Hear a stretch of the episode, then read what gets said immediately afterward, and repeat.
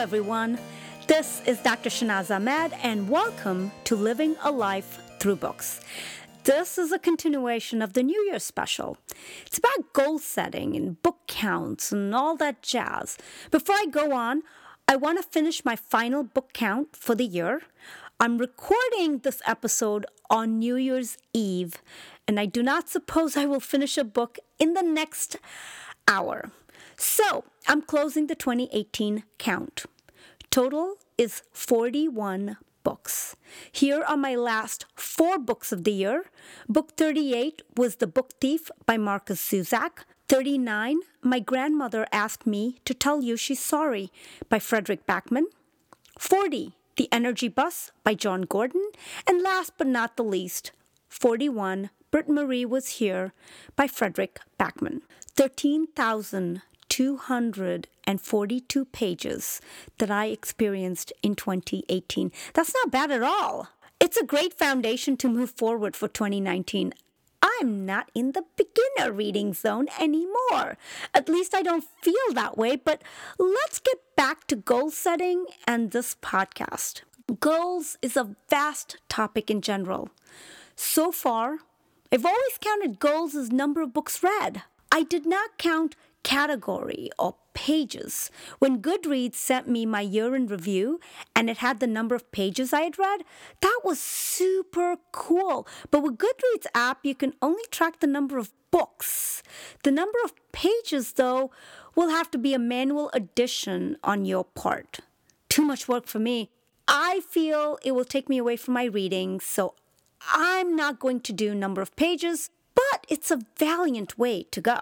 So far, my book goals have been simple X number of books to read a year. If I wanted to get elegant, I could divide the goals into X number of books based on category. So I could divide a number goal into number and group. Even if I finish the number of books read, perhaps I may need to read more in a certain genre.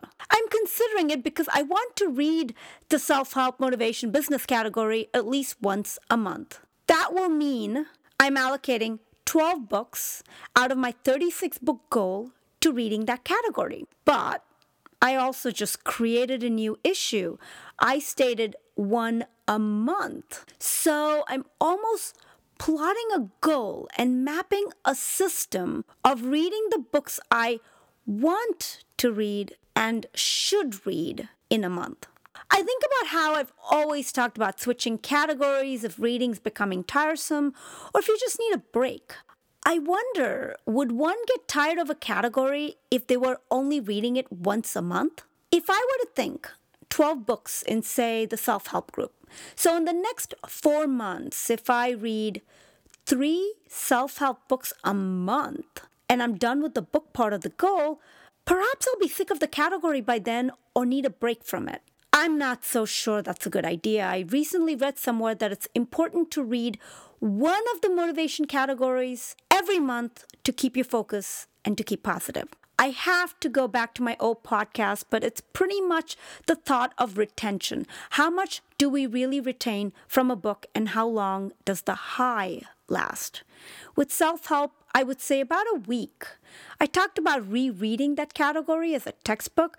How about distributing it equally in your goals? I'm thinking this one out aloud. Recently, I found an article by Pop Sugar. The title read Book Lovers, Brace yourselves. The 2019 Pop Sugar Reading Challenge is here. This one sounds like so much fun and a great goal setting experience, but I feel overwhelmed by it. Maybe I am still a beginner when it comes to reading. Maybe. But here's the thing they have a list of book types you need to read. I'll read the first few so you'll get an idea. A book becoming a movie in 2019. A book that makes you nostalgic. A book written by a musician, fiction or nonfiction. A book you think should be turned into a movie. A book with at least 1 million ratings on Goodreads. A book with a plant in the title or on the cover. A reread of a favorite book. A book about a hobby. A book you meant to read in 2018. Anyway, you get the picture.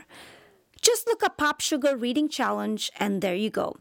Also, through this site, I recently discovered that they have Goodreads groups you can join.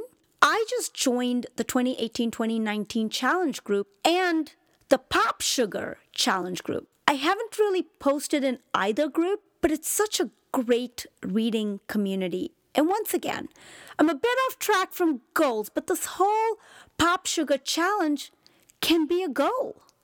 On the Reading Challenge page, they have several subpages for people with the same number of book goals as you. They even have an option for buddy read. I've never done that. I so want to. Hmm. There's a goal. Do a buddy read for 2019. When I started this project to get me going, there were times I read super small books, 100 page books. They were practically pamphlets, if you want to call them that. I feel good about that. I feel I did what I needed to so I could keep my reading habit going and keep myself motivated with baby steps. Two years later, it's time for me to walk, perhaps even run a bit. No more baby stepping or crawling. I'm setting my book goals and I'm just going with it. No page goals because Goodreads does not track it until the end of the year. So I'm just going to read. At the end of the day, it doesn't matter. Just read. Besides, you do have the whole year ahead to keep tweaking and all that jazz. Before I go, I will say, I'm glad for my 36 books for this year book goal. Why? That will force me further away from my Facebook addiction and it will sharpen my book reading focus, and we'll see where I stand with page count and genre count and all that jazz at the end of 2019. Here's the final message when it comes to goal setting, there's no real limit and there's no real rule. The only rule is the one that works for you. I keep saying this. What works for me may not work for you, and vice versa.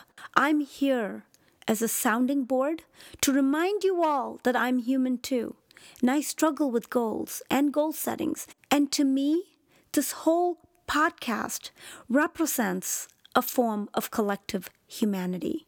Here's a reminder to like living a life through books on Facebook.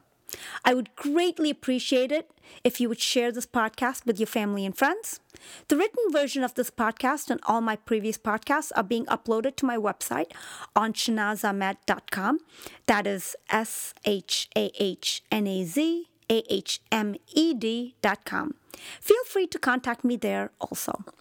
My logo and website was designed by Aalia Rahman. She's a St. Louis based graphic designer and surreal artist. You can reach her at aaliarahman.com. That's A A L I A R A H M A N. Dot Com. And the title and ending music for this and all my previous episodes was composed by my husband, Brad Slavic. That's it for now. This is Dr. Shahnaz Ahmed with Living a Life Through Books, signing off. Remember to water the seeds within you.